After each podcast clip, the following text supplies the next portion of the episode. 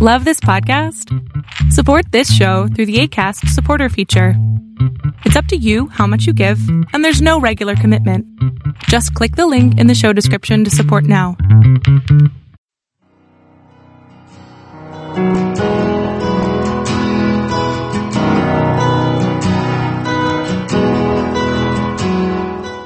Welcome to Fresh Encounter, the radio ministry of Lifelong Anointing Church. Our mission as a church is to equip the body of Christ to increase in wisdom and in stature, and in favor with God and with men.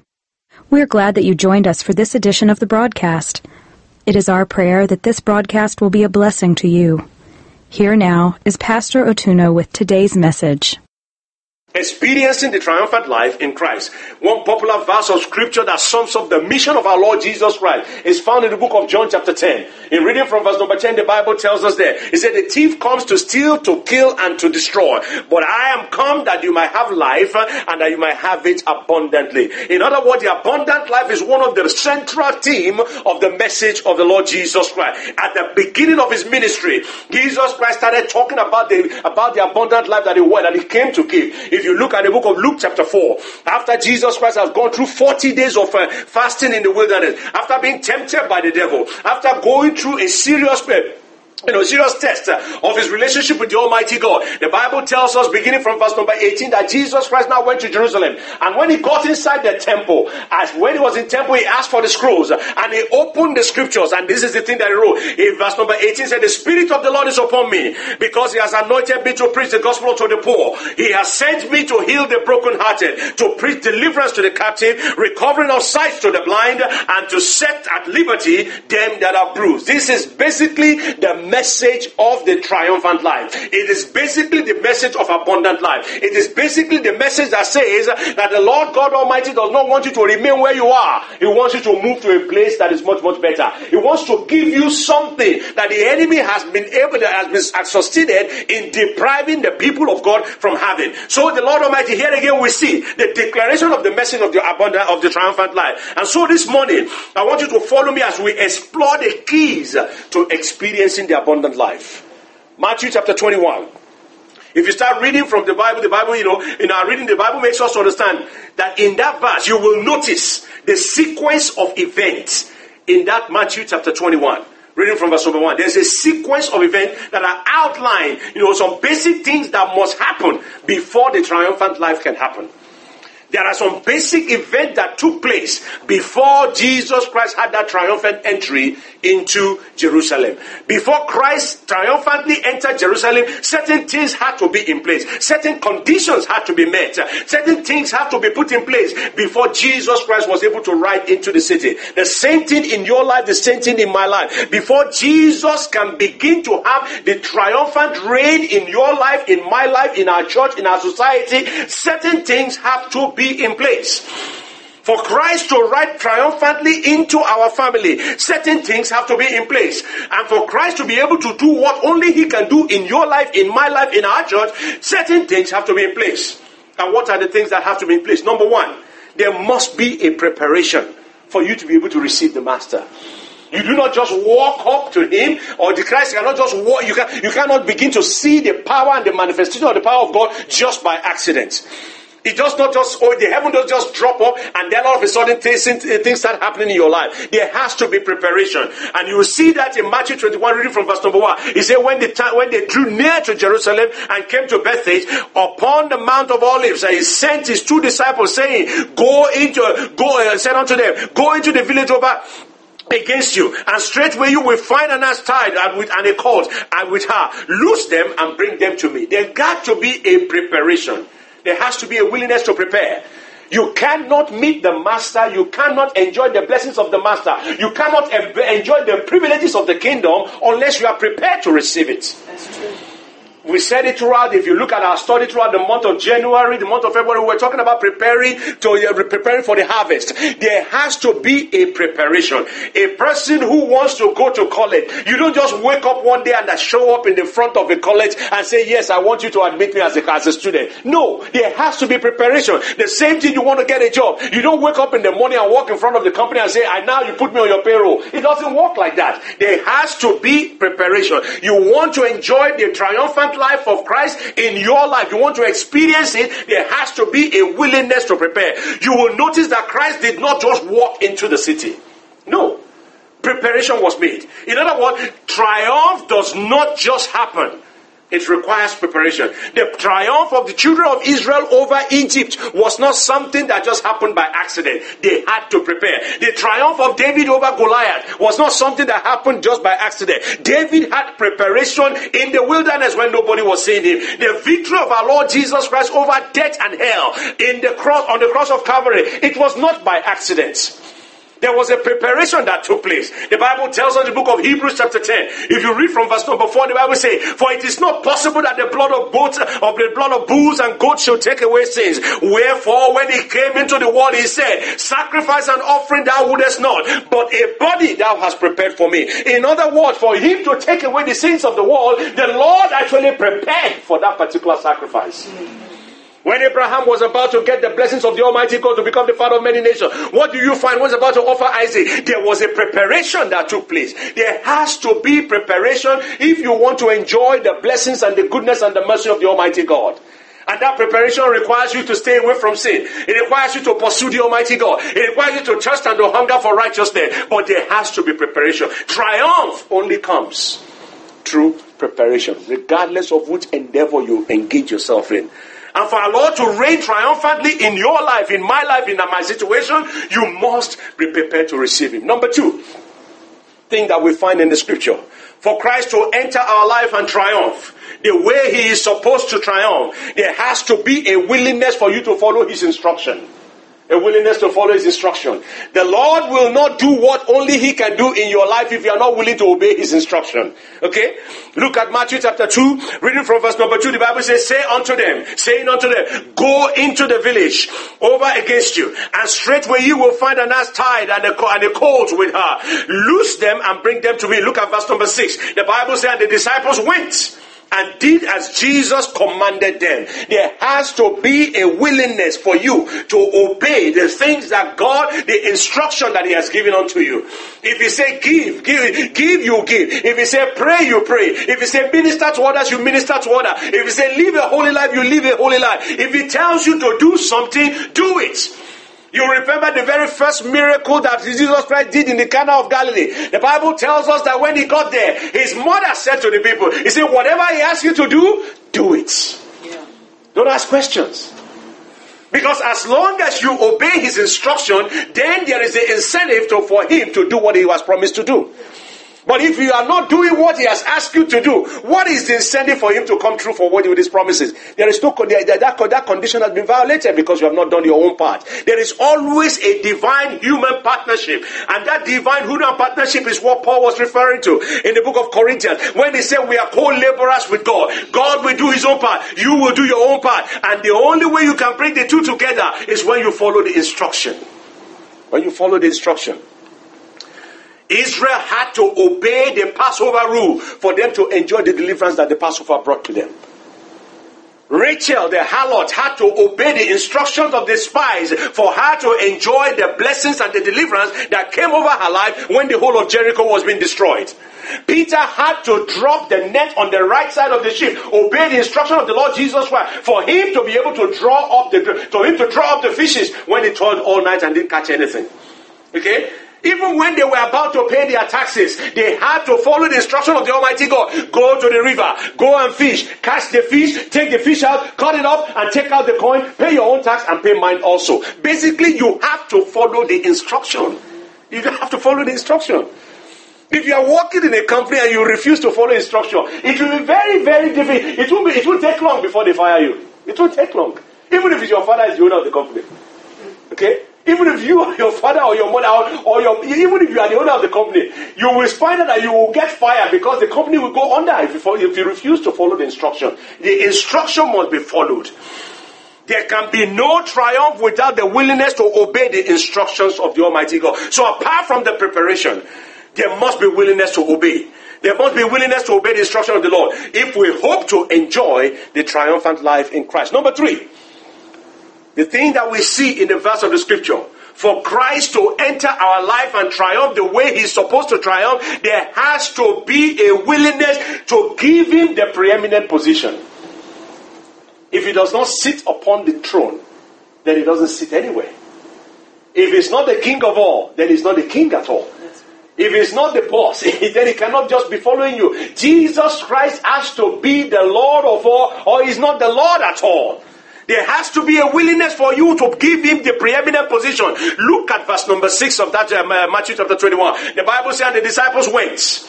And they did as Jesus commanded. Now pay attention to verse number seven, number seven.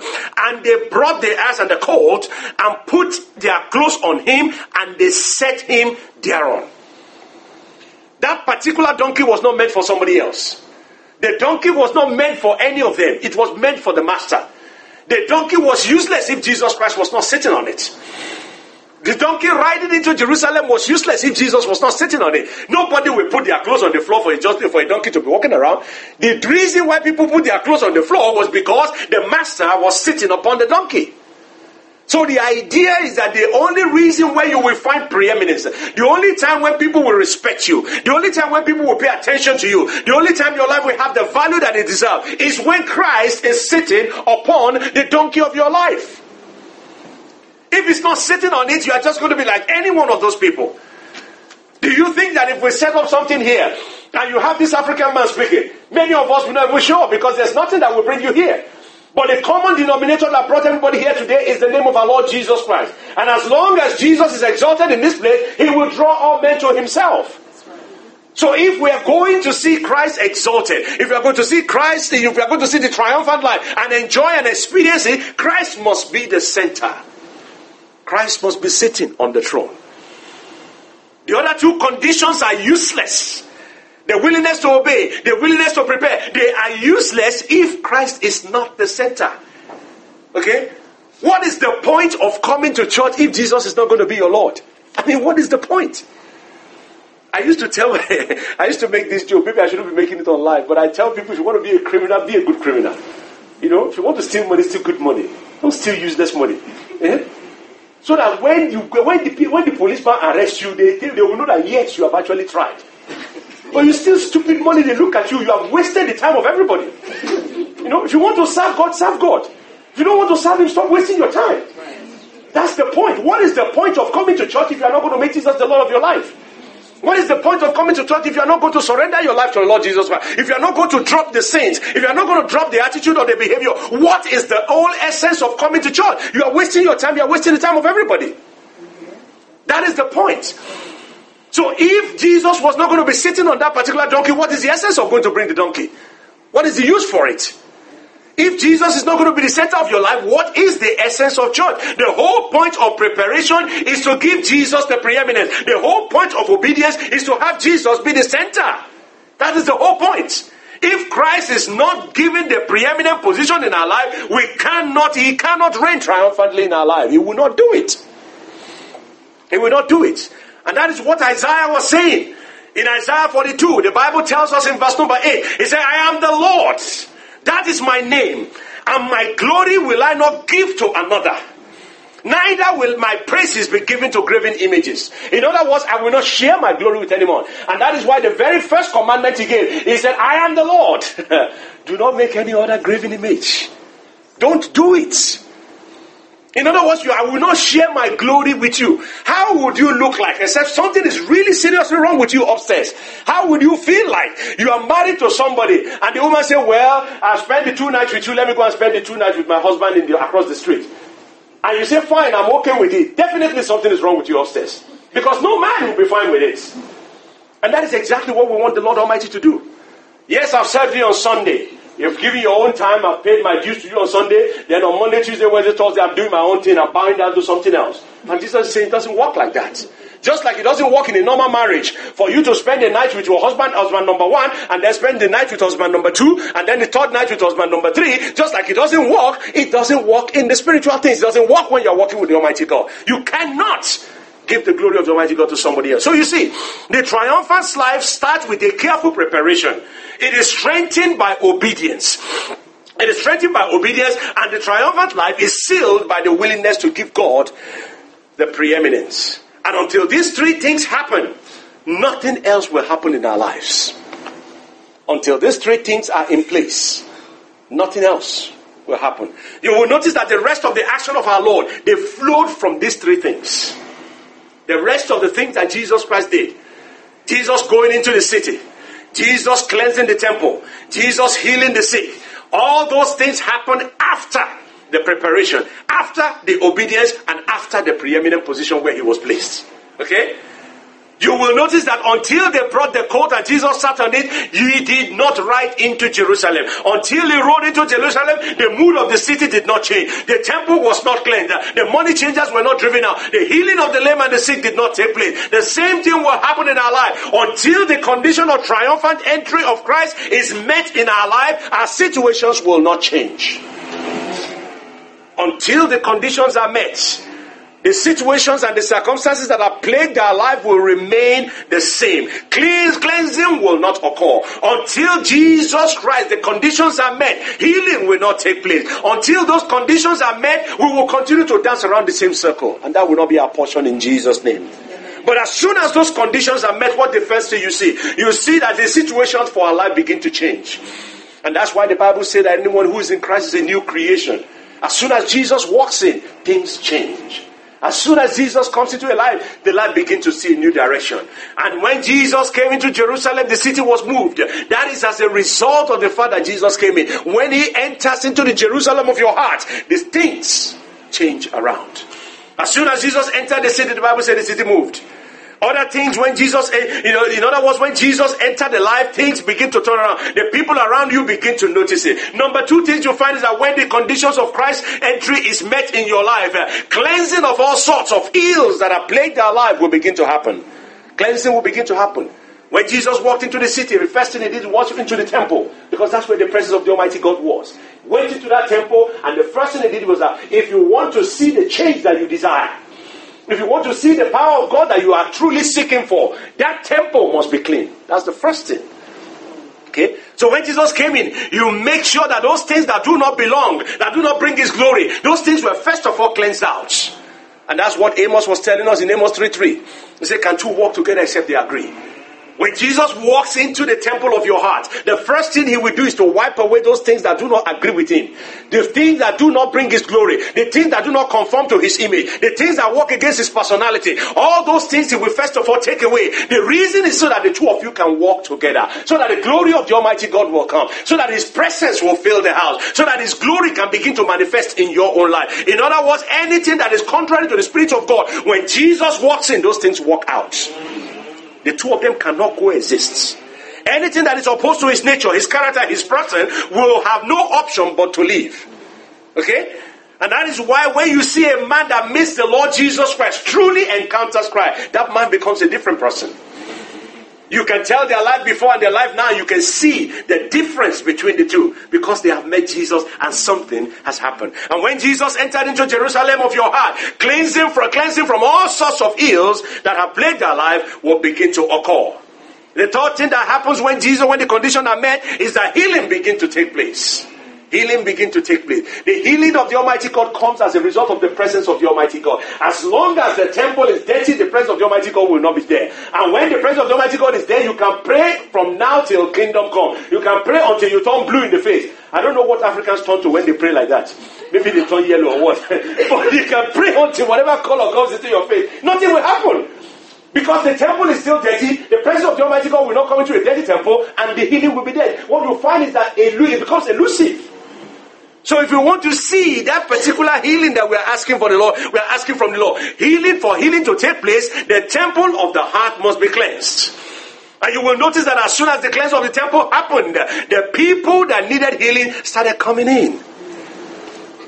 When they took away all the barrier, when they took away all the people who were buying and selling, the people now had the opportunity to enter in and the healing was able to take place. That tells us that as long as the temple is filled with garbage, as long as the temple is filled with rubbish and money changers, healing will not take place. As long as the temple of our heart is filled with the things that does not glorify God, healing will not take place. As long as there's buying and selling in the temple of our hearts, healing will not take place. As long as the money changers are still occupying our heart, healing will not take place. In other words, if you want healing, you must get rid of the money changers. You must get rid of the money changers. You must get rid of all those people who are buying and selling in your heart. You must get rid of all those things that are distracting. You must get rid of those things that are taking the position of the Almighty God in your life. You have to get rid of them. Yeah. If you want that healing. If you want the healing, you must rid yourself of the things that the Lord Almighty will look at and will say, Why have you turned my father's house into a den of thieves? You must get rid of them. Because if you don't get rid of them, like I said, you can pray until kingdom come nothing will happen. When Jesus comes in, he will not only cleanse the temple, but he will begin the work of healing. And all this happens after Christ make a triumphant entry into Jerusalem of your hearts. When, tri- when Jesus Christ makes that triumphant entry into the Jerusalem of your heart, things happen. Things happen. Life begins to turn around. I remember the very first time I encountered a Christian who tried to preach to me. That guy, I don't know where he is right now, but I'm sure that guy did not like that day. Because I gave him one really serious heck of a time. Because he was saying, Repent of your sin. I said, What sin that I have committed? You know? And the way I was coming across to him, the guy was just so confused. He didn't even know what to say anymore. And I, I, mean, that was just my nature at that time. I would just ask you some stupid question. I remember going to church and I would sit down and I would be reading out and I would be hearing what the pastors are saying. I say, your pastors don't even know how to organize their sermon. They can't give a logical argument, you know. And Madame would tell me, "Why would you just keep quiet and listen?" I say, how can I listen to a guy who cannot make a consistent argument? Okay. The point I'm trying to make is that as long as you have all those things, kind of things going in your life, it's because Christ is not there. But as soon as Christ came, if I were told that I'm going to be the one standing behind a pulpit preacher, I'll say, you go and sleep and wake up again. Because it's not going to happen to me. I know I'm not going to do it because I don't like doing it. You know? But the point I'm making that when Jesus comes into your life, something happens. Something happens. The situation changes and the barriers begin to fall. And that's where you begin to see God do what only He can do in your life. And the issue is this many of us are seeking for miracles, many of us are seeking for the touch of the supernatural, but we are not willing to visit the condition of our hearts. We're not willing to touch it. There are some sacred things that have been put in place that we don't want it moved. We don't want it disturbed. And that is what happened to the Pharisees. They were looking at the Son of God, the one that they have sought for for centuries, the one that they have prayed for for him to come, the one that they have searched the scriptures for. And the man was standing right in front of them and they could not just recognize it because they had something set up in their heart that they were unwilling to move. The things were buying and selling in their heart, and they were not willing to make any adjustments. And the last thing that happens, the last thing that happened when Jesus makes a triumphant entry into the, into the Jerusalem of your heart is that you are going to get a mixed response. Is that how you like him or you don't like him? Okay? I have a friend who always says that I rather like to have people who love me or who hate me. I don't like people who are indifferent towards me. Say because people who are indifferent towards me, I can't read them. Okay? I don't know whether they are happy. I don't know whether they are mad. I don't know, you know, because when the people who love, when people who hate you, when they see evil coming to you, you can tell. Because they rejoice. They are happy that evil is coming to you. When the people who love you see evil coming to you, they are sad. You can tell. But when you have an individual who really do not give two cents about you, evil is coming, uh huh. Good is coming, uh huh. It doesn't make any difference. So if you are looking for them, if you are looking to them for indication, you are not going to get anything. But Jesus always elicits this two extreme behavior. Jesus is what will be referred to in our society today as a very polarizing figure. Because either you like him or you don't like him. So when Jesus comes into your life, two things happens. It's either you see people rejoicing for it or people who are just pissed off. They just, just don't like it. Okay? So mixed response happens. And you see that in, in, in Matthew chapter 21. Reading from verse number 15, the Bible tells us there. And the chief scribes, so that the chief priests and the scribes saw the wonderful things that he did. These guys, I just don't understand them. The place was messed up. Okay? It's just like you come into this place, it's all messed up. One of the sisters came in early in the morning, cleaned up the whole place, put perfume, make it look nice, and people were able to come and sit down and enjoy the sermon. And then the pastor comes and says, Who asked you to put the chairs right? Eh? We're happy the way it is. You think you're better than everybody? Eh? Are you the only one who knows how to organize? That is what these guys were doing. The place was messed up. Everybody was happy, but these guys were not happy. So when the chief priest saw and the scribes saw the wonderful things that he did, and the children crying in the temple saying, Hosanna to the son of David, they were pleased, they were displeased. They just didn't like it. Oh, that's I mean I know I know we're not going to see them in heaven, but I would have loved to find out what was going on in their mind. Why don't you? Why you guys just so? Anyway, let's leave this one away. And so anytime Jesus makes an uh, a triumphant entry into the life of anybody, like I said earlier on, there is always two. You know, there's always two response. There are those who will rejoice. And there are those who will stare and be displeased. In other words, the presence of our Lord Jesus Christ produces two opposite reactions. Always produces two opposite reactions. And that is what happened in the book of Acts of the Apostles when Jesus Christ said, I am going to the Father. I will send I will send the comforter, who is the Holy Spirit. And when he comes, he's going to endue you with power. And you will be my witnesses in Jerusalem, in Judea, in Samaria, and the uttermost, and, and all the uttermost part of the world. And when that day eventually appear, uh, eventually happened, in verse number 12, the Bible, sorry, in verse number 2, the Bible says, sorry, verse number 1, they said they were gathered together, and the Spirit came down as a cloven tongue of fire, and they began to speak with other tongues, uh, and the people could hear them. Now, if you go to verse number 12 of that same chapter, the Bible gives us an indication of the response of the people. The Bible says, and they were all amazed and in doubt, saying one to another, What manner is this? Others mocking say they were full of new wine. In other words, the Holy Spirit came down. Nine o'clock in the morning. Some people were saying, Wow, this is wonderful. Other people They are just drunk. They had a hangover. And I tell you, that is exactly the same response you are going to get when Jesus comes into your life. There are people who are going to say you are a fraud, and there are some people who are going to be happy. There are some people who will rejoice that all the terrible things that have happened in your life, they are now over. And there are some people who say oh, he's just a hypocrite. That's how they do. They always come back. There are some people who say, oh, you think you're not better than us because you're not a Christian. There are always going to be positive response and negative response. But one thing we must understand is that that has not, is nothing new to you. It's nothing new, it's not peculiar to you, it's not because you are special, it's just because you are following the Lord Jesus Christ. The Bible says that anyone who follows the Lord Jesus Christ will do what? Will suffer persecution. Yeah. So those things will come if you are truly following the Lord. And that is why my test I've always tell people is this if I see somebody that nobody can find fault with, that person is either a fraud or the people who are following him are liars. Oh. You see somebody, he's so good. He's the best thing that happened to people after sliced bread. He's the only thing that is always good. He's the most intelligent person, the smartest guy, the coolest guy. Everything about him is just wonderful. Everything about him is just like olive oil. He has the mildest thought. Check that guy. He's either a fraud or the people who are talking about him are liars. Because there's nobody like that except the Lord Jesus. Even Jesus Christ, they, they call him a devil. So you now come and say he's a faultless guy. He's an imperfect guy. That person is a liar.